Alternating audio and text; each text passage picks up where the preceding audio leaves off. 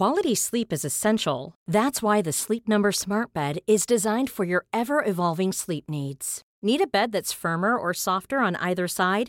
Helps you sleep at a comfortable temperature? Sleep Number Smart Beds let you individualize your comfort so you sleep better together. JD Power ranks Sleep Number number 1 in customer satisfaction with mattresses purchased in-store. And now save 40% on the Sleep Number limited edition Smart Bed for a limited time. For JD Power 2023 award information, visit jdpower.com/awards. Only at Sleep Number stores or sleepnumber.com. So Shane, your uh, your ID badge is looking a little a little different these What days. is? A little blue. It's a nondescript blue badge. Wait a minute. It doesn't You're say it. Washington Post reporter Shane Harris? That's me. It doesn't even say the post on it. doesn't It even say literally looks like an intelligence. No, because democracy has died in darkness. on that no, no. It doesn't need to say the Washington Post. exactly. That's you right. should just Because if you don't know, It's the Shane Goes All Fancy edition. our very own Shane Harris, It is true. with a new job. It is true. I cannot keep a job. Can I just say this is the third job Shane has had Since doing while, this podcast. while we have been recording Rational Security. That's right. Maybe don't tell my current employer. Actually, well, they kind of know at this point, don't they? They've seen the resume. you're yeah. just ascending to the highest heights, my It's, friend. it's official. I work at the Post, as in the Meryl Streep Post. you work with Meryl Streep? Yes. tell everyone. That's what we really want to know. She's just like she is. the Character is based on Shane. It's, it's based on Hello and welcome to Rational Security, the Bloody Nose edition. I'm Shane Harris, newly employed reporter. I've been without job for two weeks. How was it? It was touch and go there for a little bit. Were you just like puttering around in your bathrobe? You know, it's bothering funny. Joe? So I, I read over the break. I read Katharine Graham's memoir, uh, which is terrific. Uh, I went and saw the post, obviously, uh, and like seriously, by the end of it, I was climbing the freaking walls. I was like, I gotta get back to work. Yeah, vacations suck. Don't Yeah, take I mean, people were saying like, "Oh, you should travel. You should do this. You should." That. I was like, "Ah, "But what? Yeah, but there's too much to do." No, it was, um, but it was nice to take a I little don't break have off. that It, it problem. went very slowly though, and the holidays were part of it too. So it's kind of like, So oh, when's your first like breaking news? Seriously, man. I mean, hopefully very soon. I'm you know? excited the about it. The world of journalism is your oyster now. I need to make sure they know this wasn't a terrible mistake. You He's haven't won a Pulitzer like, yet? What Could are you, you, help doing? out with yes, whatever you want, anything? Sure, yes, I can do it. Yes, That's why you've been seeing twe- tweeted photos of Shane mopping out toilets and you know Giving serving burgers. how can I help? Oh, I'm here with my good friends Tamar Cofman, Ben Wittes, and Susan Hennessey. Hi guys. Hi. We're recording on an afternoon again. It's Wednesday afternoon. With scotch you know what that means? or bourbon. Sun's over the yard arm. Yeah, there you go. This week on the podcast, the Trump administration signals it may launch a military strike on North Korea or not. The U.S. announces it's cutting aid to Pakistan, and the originator originator of the Steele dossier tells his side of the story. Um, we'll start with uh, this is where we're getting our title this week uh, a uh, great column by Jerry Seib and my former employer, the Wall Street Journal, talking about U.S. military and administration officials discussing a bloody nose strategy on North Korea. Uh, essentially, the idea being here that if there's another provocation from North Korea, the United States might launch a strike on a military or nuclear facility as a way of giving North Korea a bloody nose and showing them we mean business. Um, so I guess that leads to one first question: Is it really necessary for us to bomb North Korea for them to see that we mean business? You know, I think a lot of the policy discussion around North Korea relates to how do we signal in a way that we are sure they understand? Is Kim Jong un a rational actor or not? Does he accurately perceive what we say or others say uh, or intend to communicate to him? Well, you know, on the one hand, you might say, okay, a military strike is pretty unambiguous, hard to misunderstand or misinterpret that. Um, on the other hand, history teaches that uh, actually it's very easy to misunderstand uh, military action. So while the U.S. intention might be to just land one pe- punch and then step back and wait and say, you know, we, we don't intend to go farther. We're just showing you we can. Um, I mean, from a sort of technical perspective, I don't think anybody doubts that the United States can strike in North Korea. Right. Um, At least to all the North Koreans. Right. There's there's just no reason there's it is a very very easy thing to imagine that the North Koreans might then feel the need to bloody our nose in return. Uh, send their own message back to us, and you can very quickly get on a slippery slope to unintended escalation and all out war. I mean, one of the interesting things is as we're at least floating these possibilities, it seems like others are pursuing sort of a deterrence by entanglement or deterrence by overture strategy. So the South Koreans are meeting with the North Koreans, trying to encourage the North Koreans to send athletes to the Olympics. Sort of this notion of well, if you have if you have athletes there, you're less likely to, to do testing during that period. Sort of they're they're trying to um, to de-escalate the situation right as the United States is sort of floating these, you know, clearly escalatory uh, uh, ideas. Well, I think that's right. Although, first of all, one should ask who is it that the South Koreans are trying to deter? The North Koreans? Yes, but maybe us as well. Maybe that entanglement strategy traps us a little bit as well. I just want to say, I, and I don't want to like uh, sound like a complete crazy person here because I am in no way advocating a bloody nose approach to North Korea. Too late. Um, and in fact, I think uh, Ben Wittes calls for a bloody nose. He is the North only Korea. person who kicks people for fun in this room. So. That's true. um, not the only one who has though, because Shane once upon a time did Taekwondo as well. I also Uh, cooked and in fact used to do it with Kim Jong Un, and once gave him a bloody nose.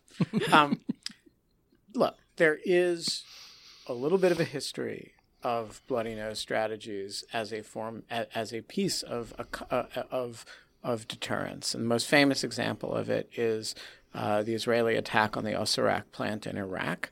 And there was a more recent uh, strike. No, no, that wasn't deterrence. That was denial. They destroyed Iraq's nascent nuclear capability. That wasn't deterrent. Right. On the other hand, you could easily imagine. So it wasn't a deterrent of a strike. It was a. It was, but it was a grave risk of an ex- escalation.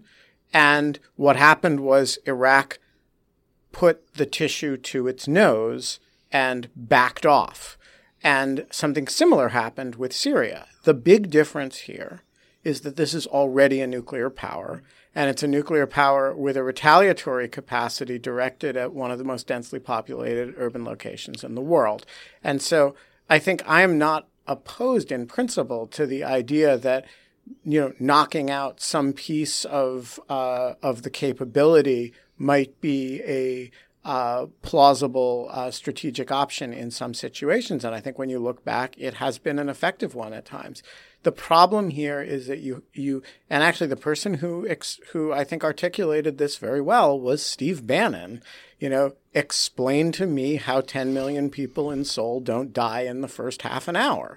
And I think that's actually the reason why, you know, s- look, if somebody has a bloody nose and they can kick you in the groin, that's not a good deal, right? And so I'm not opposed to giving Kim Jong un a bloody nose, but I am opposed to what I think is the very predictable escalation that it would uh, likely produce. And I would want to know what are you thinking about as a way of deterring that subsequent reaction? Right. So I think that there's so much about this that is risky that it's hard to understand why the administration would f- float this by leaking it to Jerry Seib at the Wall Street Journal, right? Like, what is that about? If you're going to bloody their nose, you probably don't want to telegraph that you're going to do it.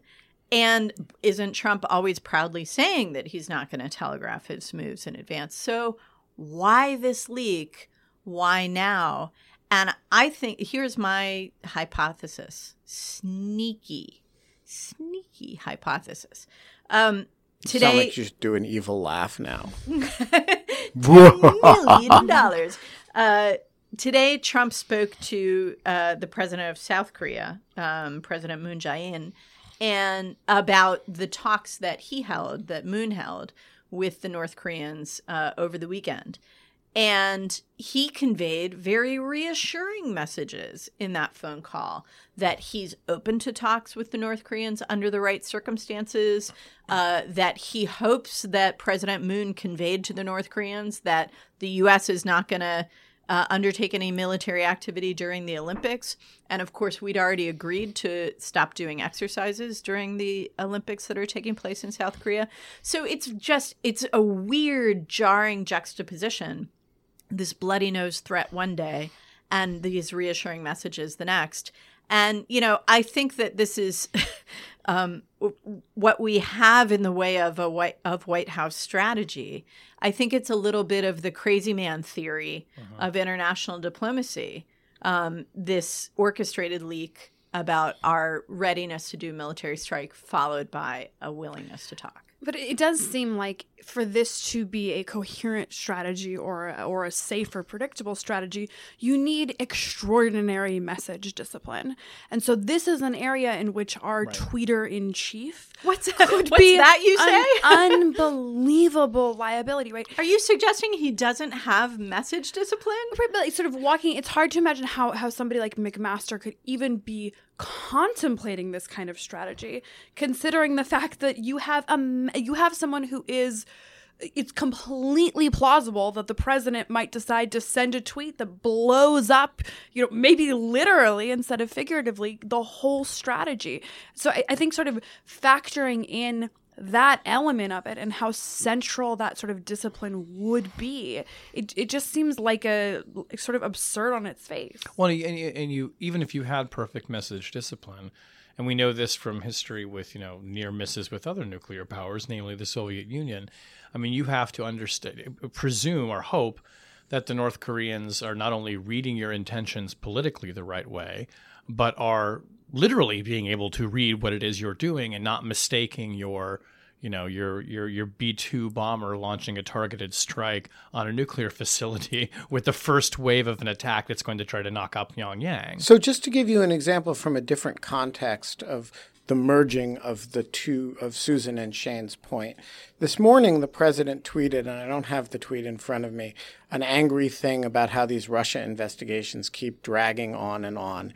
And he ended the tweet by saying, "It's time for Republicans to take control!" Mm. Exclamation point. Mm. Now, just before we started recording Rational Security, I read Chuck Grassley's reaction to that in Politico, and Chuck Grassley is a, member of the same party as the president in the same country, responded, I don't understand what he meant. um, and um, so, like, if that's how a, an allied member of the same party in the same in city, the same city like, in the same country, the they were in a meeting together yesterday, who speaks the same language, reacts to presidential messaging. Poor Kim Jong Un what is he supposed to do? Yeah. And he's probably not even watching CNN. He watches only Fox, like like Fox the president, Fox and Friends. Yeah. All right, uh, let's move on. Uh, let's let's spin around the globe, shall we? Follow me as we turn the globe to Pakistan.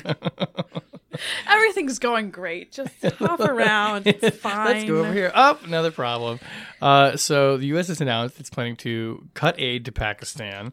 Um, Tamara, let me start with you again on this. So, so okay, there there's been some some some some back and forth. I thought in the coverage of you know whether we're intending to cut this aid now or whether we're putting them on notice.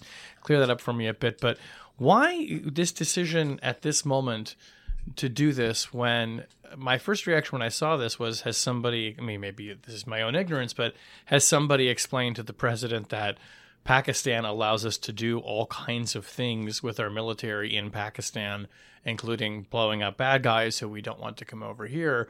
And why would we be suddenly threatening to? Allegedly, Shane. Allegedly. Susan can neither confirm nor deny that.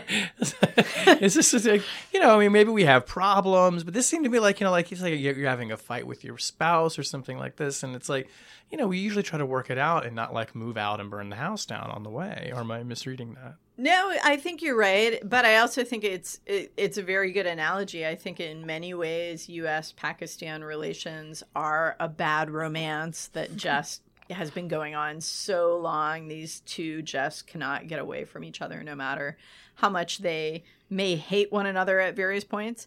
Um, they feed off each other. I I think that it's true that Pakistan has been an extremely valuable partner in a lot of counterterrorism activity s- since 9/11. Obviously, it's the main sort of conduit supply route for our troops in Afghanistan and for the broader effort that we've had underway there for 15 years now. Um, at the same time, Pakistan also uh, contributes to the terrorism problem and contributes to the threats facing the United States and its partners in Afghanistan, in the region. Um, and so it's the duality of Pakistani policy that has frustrated a sequence of American presidents. This is not a new problem.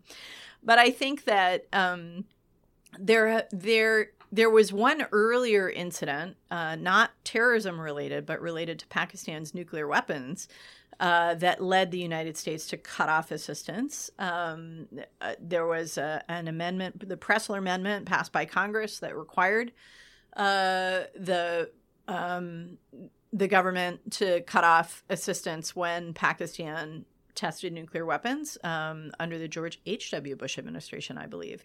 And this case of cutting off aid to Pakistan is widely cited across the US government as a disaster for US foreign policy because then when 9 11 came around, we had a wrecked relationship that we had to rebuild and a lot of mistrust. Um, and so there are a lot of people saying, look, yes, the Pakistanis are super, super frustrating, but cutting off aid doesn't work. We've been down that road before.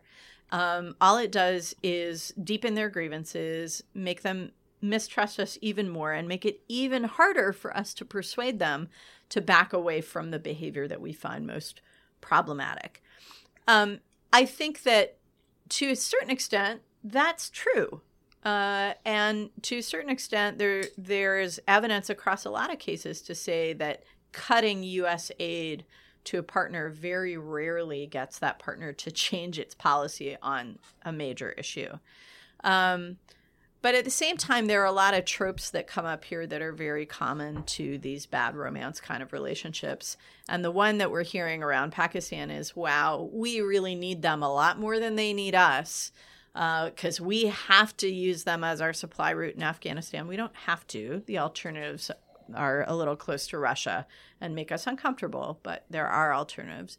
Uh, and if we take away our money, the Chinese will take our place, which is another argument that you hear um, about other U- problematic U.S. partners.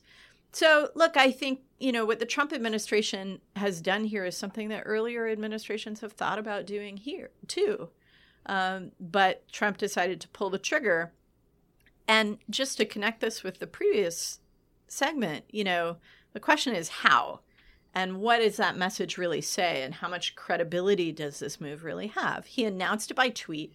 Nobody knew what he meant when he said he was thinking about cutting off aid. Nobody knew for days which aid was getting cut off. We still don't know exactly.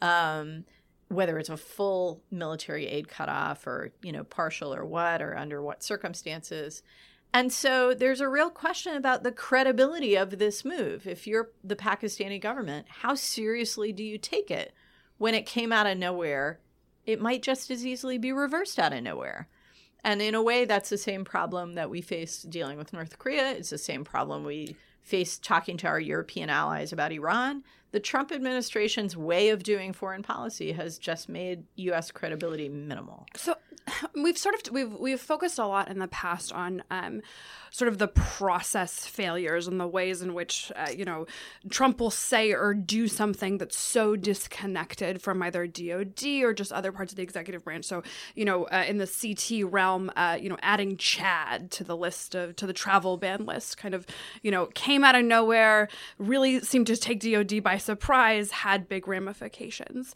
This is at least not getting the kind of immediate pushback. It seems like usually whenever Trump just tweets something and it kind of came out of nowhere, we then see leaks out of DOD, sort of people trying to manage the the fallout. I I haven't seen as much of that in this circumstance. Is your instinct that, you know, however controversial or, or whether it's a good idea or a bad idea, this is the result of a thoughtful policy shift that went through some kind of process? Or or do you think that this is yet another reflection of Trump kind of has this sense of, of Pakistan not being uh, you know uh, such a true friend all the time uh, and and wants to posture himself as the tough guy so he just tweets something? Fine forget it with the aid. Where where do you think we are in that I think that's a really good question. I'm I'm not sure I have a fully informed answer. I remember when his tweet came out and it was while he was on vacation in Mar-a-Lago over the holidays. Uh, and this tweet came out about Pakistan. Somebody who follows South Asia pretty closely tweeted, did the president just get a briefing on Pakistan? like, you know, you can sort of imagine because, as I said, this aid conditionality question has been tossed around forever and ever and ever. Um, you can sort of imagine somebody sitting down with the president to give him an update on where we are with the Pakistanis. And, you know, we do have this aid that we could try to use as leverage. And then walking out of the meeting and the president saying, yeah, let's use let's that do aid. it. Let's do it. Um, so I, I, don't think it was entirely unprepared, but that doesn't mean it was a fully considered decision. I want to say a couple words in defense of the president on this. I, I will not defend the mode of doing it or the style of delivery or any aspect of that. But I actually think Pakistan is um, a is a uniquely bad marriage uh, a uniquely bad relationship. I mean, these are people, the Pakistani government supports groups that kill our soldiers.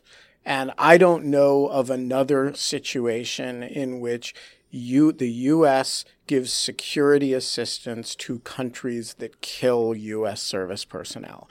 Um, and, and I find it, you know, this has been going on a long time with the Haqqanis and, you know, and and elements and with of the Taliban that the, the Pakistani government, uh, for its own reasons, chooses to support, as well as giving uh, a home base to Lashkar-e-Taiba.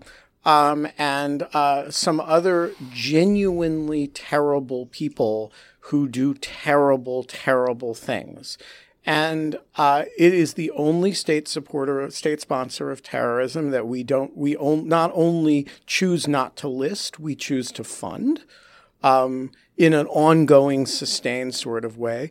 And I think uh, that there's a really good case for saying no. We're not going to be a state sponsor of a state sponsor of terrorism, particularly not one against ourselves. But if we do that, and in return, this, all that, you know, let's take that as a given then. But if we do that for practical purposes, then Pakistan withdraws the implicit or explicit permission that they give us to conduct drone strikes in Pakistan against these bad guys. What does that expose us to in terms of international law violations? You know, political. Our position dilemmas? is that we do stuff with consent or if the country is unable or unwilling to manage the threat.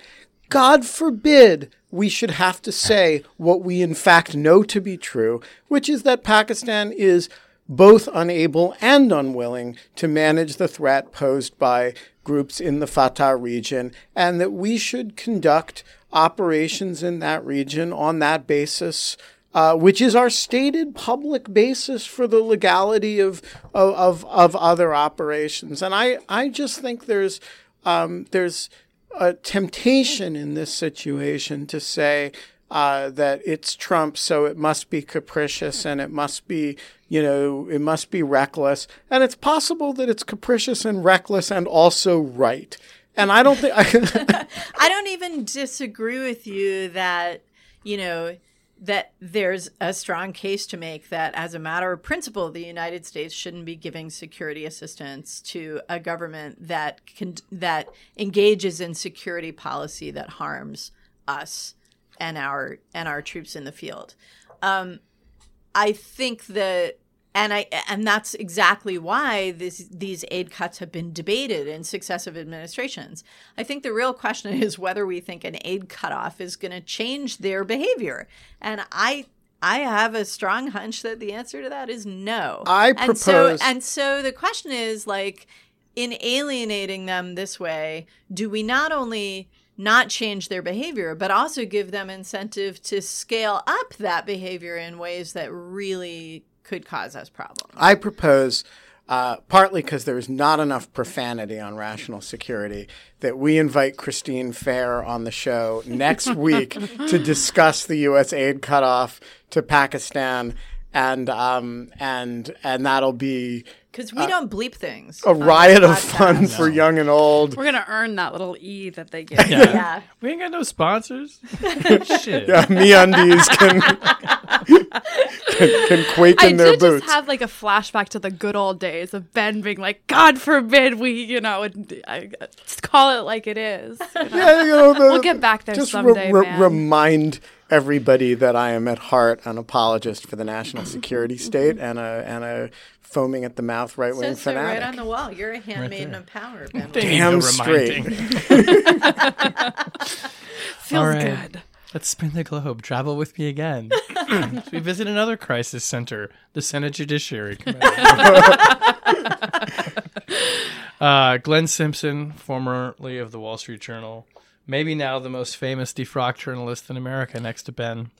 Uh, He doesn't have a cannon. Ben, Actually, Ben's got actually, an edge wait a on that. minute. Glenn and I are very different types of defrock journalists because Glenn sort of claims to still be doing journalism. Ben Like, has been he, excommunicated. he Glenn does this like you hire him to do journalism for your evil cause, basically, and then he does something that kind of looked like. I don't even pretend to be doing journalism.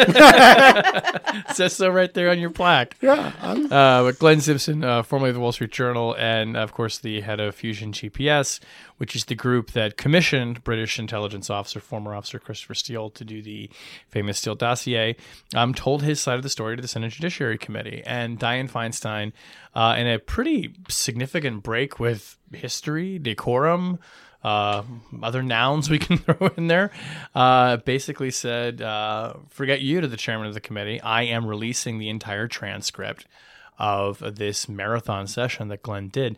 Um, I don't know that there were any like major revelations to come out of it, but you know, maybe I'll kick this to Ben or Susan, who wants to take this first. I mean, what it's pretty extraordinary to see inside a closed door session anytime when lawmakers are asking questions and getting responses that they don't presume are going to be made public. But what did we learn, or what texture do you think that this added to uh, L'Affaire Russe that we did not have before? so I think we I think we actually learned a lot, but not about the things that people think we were going to learn about. So, uh, first of all, um, I want to commend Senator Feinstein for releasing this. Um, this is a situation in which uh, the only reasonable justification for not releasing it would be the privacy of the individuals in question and the witnesses. Um, and there's nothing classified, there's nothing sensitive. And the committee is doing an investigation, and the witness asks for the material to be made public. And the chairman refuses uh, over many months while people are disparaging the witness and making casting aspersions on his conduct. That is outrageous behavior on the part of the committee. And I think it is actually, I don't know what the rules are of the committee or what rules she may have violated, but to the extent that it was an act of civil disobedience, I think it was a, uh, it was a laudable one. And I, and I, uh, think when you read the transcript, actually the reason Senator Grassley was not um, uh, releasing it uh, becomes pretty apparent, which is that it actually grossly undermines the conspiracy theories of what the Steele dossier is, uh, how much the FBI relied on it, and uh, and what in fact they were trying to do. And so here's what I learned uh, the FBI didn't get that much from Chris Steele. You know, Chris Steele did some research. Uh, we still don't know how much of it is going to be is validate, va- you know, is valid, and how much of it is erroneous. But clearly, some and some. He has a meeting with the FBI in which they chat about it in in July of 2016. Um, they follow up with another meeting in Rome that the FBI uh, reimburses his travel for in uh, late September, I believe. Uh, but this idea that the Steele dossier showed up at the FBI and that the investigation flowed out of that and that they they you know crossed out the words at the top and wrote FISA application on it and then sent it off to the FISA court and the entire l'affaire russe kind of burst out of the egg that was the Steele dossier turns out to be complete nonsense, which is kind of what we expected. Um, but I actually think taking the time, I, it's a 312 page document. It's worth every reading every page. There's really interesting stuff in there about um, about the way Fusion GPS works, what it does, its bizarre relationships with precisely the sort of the people who were out of the other side uh, liaisoning with the Trump uh, people, particularly uh, the Russian uh, lawyer and uh, uh, Veselnitskaya. Um, and um, and there's fascinating stuff about Glenn Simpson's hostile relationship with, with Bill Browder, the uh, of Magnitsky fame. Uh, I think it's a really interesting document, but the most important part of it is just that uh, it really shows that the whole discussion of the Steele dossier is wildly, wildly overblown. So I think that's, I, I agree with all of that. Um, I really do think it reveals sort of how duplicitous Grassley has been playing this, right? So it's not, Simpson didn't just call for sort of the release of the transcripts out of nowhere. He called for the release of the transcript after Grassley, in particular, had said that he was uncooperative, hostile, um, and then had made a, uh, uh, Grassley and Graham had actually made this sort of bizarre, speaking of breaking with committee protocol, referral to the Justice Department, a crimes report to the Justice Department for Christopher Steele, essentially saying we want him to be investigated for 1001 violations because we think that he's lied. Now, what's so remarkably strange about that particular referral is not just that it was done uh, unilaterally without notifying Feinstein or the minority in the committee, but uh, it's not clear, right? So what they're what they're saying is that they think that Steele has lied. Steele hasn't been interviewed by the committee, so it it appears that what they're saying is that they think Steele has lied to the FBI. There's no basis to believe that they have reviewed Steele's communications with the FBI. So they're referring back to the Justice Department information where if there is any sort of split between fact and, and reality and uh, and uh, Steele's representations to the bureau, they're already aware of it, right? So sort of it's a PR stunt on its face, and I do think it's sort of I think that move combined with what this transcript actually shows really does show just how sort of partisan and, and inauthentic, at least, you know, the, the judiciary uh, investigation is you know, I, I, do think that it does you know, this sort of obsession with the dossier and and its place as sort of, uh, frankly, on both sides, mm-hmm. both kind of like the resistance. You know, oh, you know, there's a P tape, and right. and it's sort of you know this is the true story, and it's just how much is going to be validated, and also the you know oh this is a grotesque abuse of power. I, I think it's so strange, sort of how central uh, the dossier has become. I put out like an analogy on Twitter that I got just people got really mad at me about. And I queried to this group if I'm wrong. So, my analogy was that the dossier is the, the Russia investigation, what the Clinton Cash book was to the Clinton Foundation investigation. A piece of research that came from a potentially biased source, right? In which there had been some information that was accurate, some information that was inaccurate. Its relationship to the inve- uh, to the FBI investigation was basically like any other tip, right? Some random person calls into the FBI, somebody sends them a book or a dossier. The FBI then says, "Is there a criminal predicate?" and they decide if they're going to to investigate if they're going to look into it further. If Hillary Clinton herself walked into the FBI with a giant tray full of uh, what she described as partisan bullshit and dumped it in Jim Comey's lap and said, This is partisan bullshit about my opponent. And Jim Comey went through it and found something that established the, a, a predicate for a criminal investigation. There would be nothing wrong with that. It would be unusual, um, but but you know, the FBI gets tips and leads from mobsters and terrorists and drug kingpins and their stooges. So why not from Oppo researchers? Well, I was going to say like like the idea that it's unacceptable for them to get tips and leads from Democrats Right. Right. is is actually one Okay. of the more pernicious So ideas in this whole dispute. helpful. So here's my question to you guys. Like now that we know at least through Simpson's narrative that Steele and his dossier were not the originators of this FBI investigation, that by the time he spoke to the FBI, they already had information of their own. He may have strengthened or confirmed some of He may their- have given them some stuff they didn't know. he may even have done that, but they were already on this. Given all of that, are you now more surprised by the way the FBI handled and communicated about this investigation in the period prior to the election? No.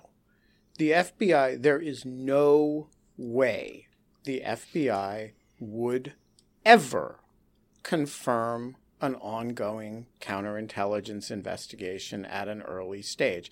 These are the most sensitive investigations the government does. They simply don't talk about them. And, you know, this was unlike the Hillary Clinton investigation, which is was a completed investigation that the existence of which was public. Uh, and they were announcing the end of an investigation. This is a midstream, early stage CI investigation. Um, and it would be wildly improper to talk about it. Shane's So I giving us think- the side eye. You're looking at me. Dude, look, what is that about? I know nothing. I think that frames it a little bit in the wrong. So I don't think the question is. People seem to be saying that that this means that Comey should have talked about both investigations. That's that's clearly not the right answer. You know, it's not that the FBI. Well, they should have just told everybody everything. The question is. Um, you- the, the the alternative option is you don't talk about either That's right. investigation, and so that's right. And then we're just back to where we originally started in, in terms of that decision to hold the press conference. I, this does color that a little bit more. I don't know that it uh, it changes uh, it changes anything significantly, but that's what we should be thinking. Although, a couple things. First of all, Susan is exactly right. The question is not should the FBI have blown its own counterintelligence investigation. The question is was it appropriate to talk about the end of the Clinton investigation the way Comey did? The uh, these are unrelated questions, but they are necessarily going to be asked in tandem. But if there's a criticism of the bureau's handling, and it's certainly a like a valid criticism that lots of people have, it's about the way he handled the Clinton investigation, not about the failure to, you know, blow publicly uh, a, a, an early stage CI investigation. Okay, so here's my other question. Now that Simpson, we've heard Simpson give his own narrative and kind of um, talk about the care uh, of their work and how they do their research and how Chris Steele came to them and so on. Do you have any? Has your assessment of Chris Steele or the credibility of that dossier changed in any way? Does it matter the way Simpson described all that process? Look, ultimately, the credibility of the dossier doesn't matter a bit. What matters is what the FBI and now the special counsel can gather and prove. Um, if something's in the dossier and it may be true, but nobody can validate it, it's not true for public purposes. If it's not in the dossier and Bob Mueller can prove it, like, for example, the George Papadopoulos stuff, it's real. So whether something is in the dossier uh, actually doesn't matter a fig. And, um, and the reason the dossier matters is that it's part of two grand conspiracy theories. One of the left, in which there's a mysterious, a mythical P tape somewhere out there that the moment we prove it all, it's going to bring down the, the tower in one, you know. And the other is a conspiracy theory on the right that the entire investigation was kind of born in original sin. And both of these are political fantasies. And uh, the right answer is that the name Chris Steele should not be a big part of this discussion, and the name Glenn Simpson shouldn't be a big part of this discussion, and Chuck Grassley shouldn't have spent 10 hours interrogating this guy. I mean, you know, couldn't have. I mean, Glenn is a big boy and he can handle himself, but, um, uh, you know, he he this is not the way the Senate Judiciary Committee should be spending its time. The the one thing I do think you can say, and I agree with all of that, I do think you can say that now there are, look, there are two totally separate sort of strands of evidence that that originated in different places and produced different types of evidence. Um, they one doesn't validate the other but they certainly are both moving in the same direction right? So it's not that there's one thing that's producing you know producing information that we're seeing right? We think we're seeing multiple things but we're actually seeing the same thing because it's all coming out of the steele dossier. Now we know that no we're seeing the steele dossier. We're seeing information that's coming out of a totally separate investigation that is not based on the steele dossier. And those things while not exactly the same are largely consistent and are largely consistent in ways that frankly are pretty disturbing. That's not anything close to saying it's a slam dunk or it's validated, but I do think that it does elevate the significance that much more because you have different things that, you know, they don't contradict one another. All right, let's move on to object lessons. Um, ben, what did you bring to class today? I have the world's best object lesson. Sidebar. it is an email from one Sophia Yan, whose name is familiar to members, uh, uh, listeners of this podcast, because Sophia plays our music uh, and also the music on the Lawfare podcast. And this week, um, uh, Sophia got an email from a rational security listener who, for reasons that will become obvious, shall remain anonymous. It reads as follows Dear Ms. Yan, I've been listening to the Lawfare blog more recently, and after listening to Mr. Wittes always compliment the music, I decided finally to learn more about the piano player. And so, if you are inclined, and ever in the DC area, I'd like to ask you out for a coffee or a bite to eat.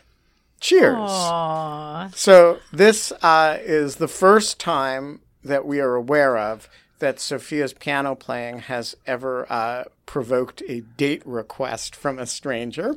It's pretty adorable date It's, request. I think is- she should do it. It is Yeah. pretty adorable. So, we're going to post um, uh, uh, a Twitter poll no, whether really? whether ra- to, for, uh, for rational security listeners whether Sophia Yan should go out on a date uh, for coffee with the author of this email, and uh, I am going This to poor guy. and and It could just be an innocent request. I mean, maybe it's not a romantic overture, but just a music lover. Uh, it could be. Uh, we're, we're we're reserving judgment on all of that. But Sophia uh, will follow the vote of rational security listeners. In fact, you guys can vote on all of Sophia's life choices.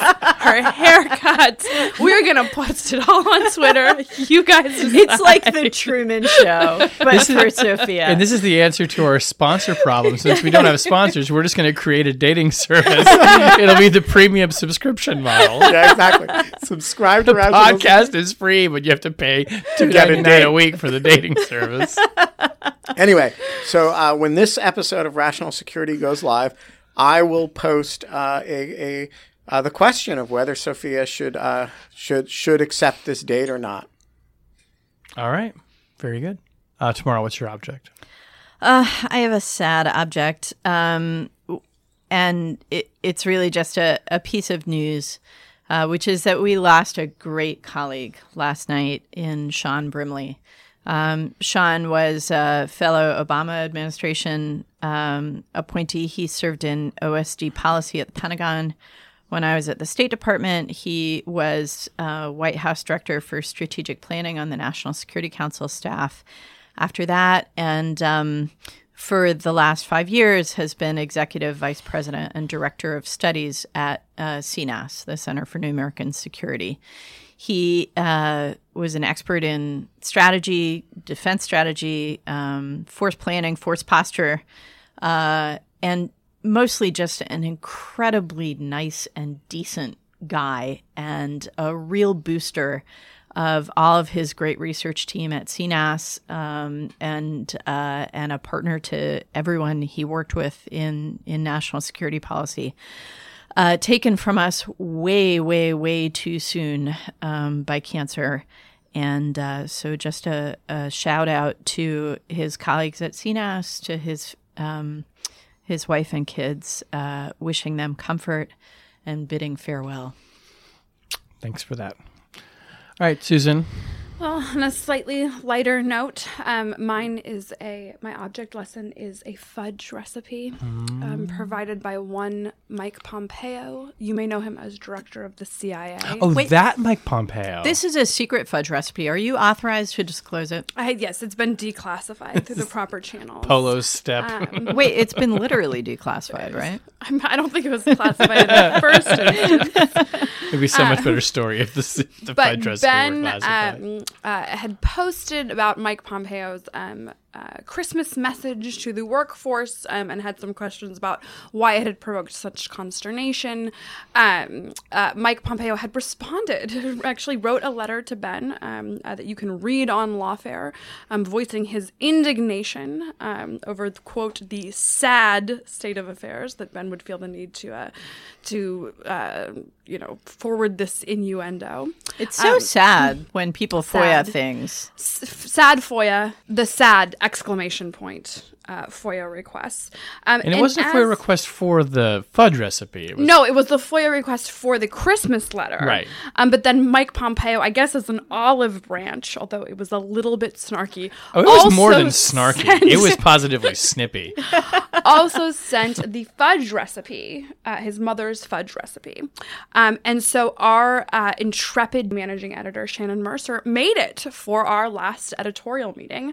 So we all got to try it. Um, she reports one that it is suspiciously similar to the recipe that appears on the back of the marshmallow fluff like canister. No way. So I don't know about Mrs. Mercer and plagiar plagiarism recon- uh, uh, issues, and it, Pompeo's mother is Mercer, in addition to Shannon, which was a no relation. No, really? Are we of. sure? Um, and also I tried it. It was all right.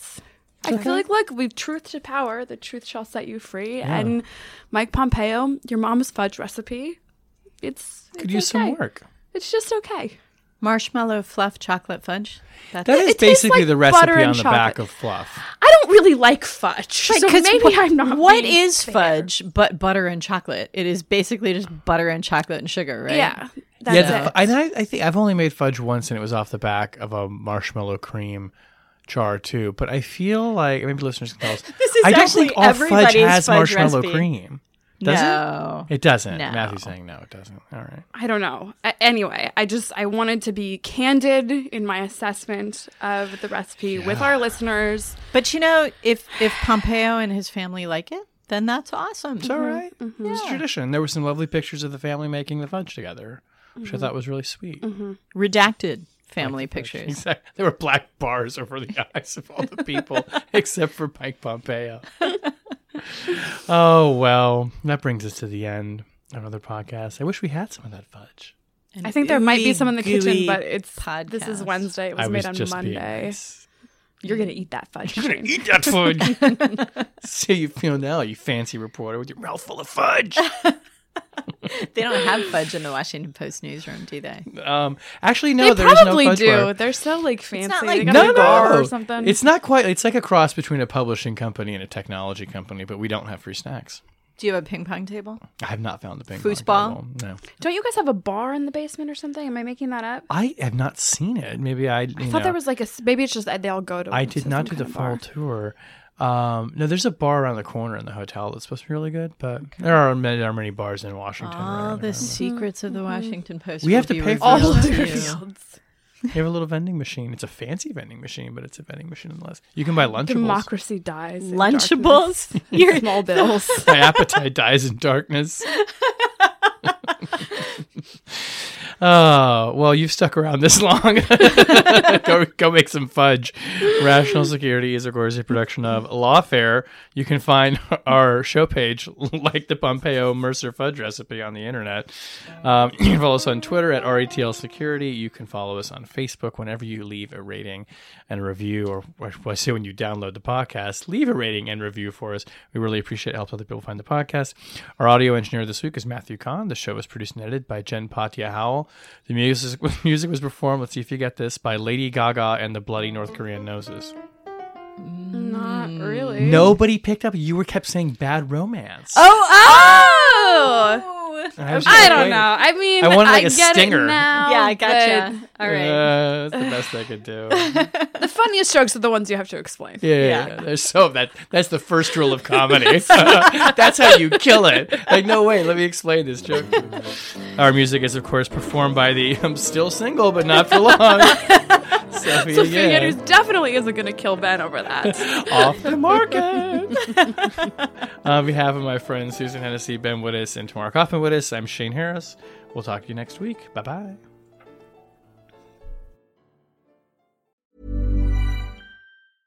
Cool fact a crocodile can't stick out its tongue. Also, you can get health insurance for a month or just under a year in some states. United Healthcare short term insurance plans, underwritten by Golden Rule Insurance Company, offer flexible, budget friendly coverage for you. Learn more at uh1.com.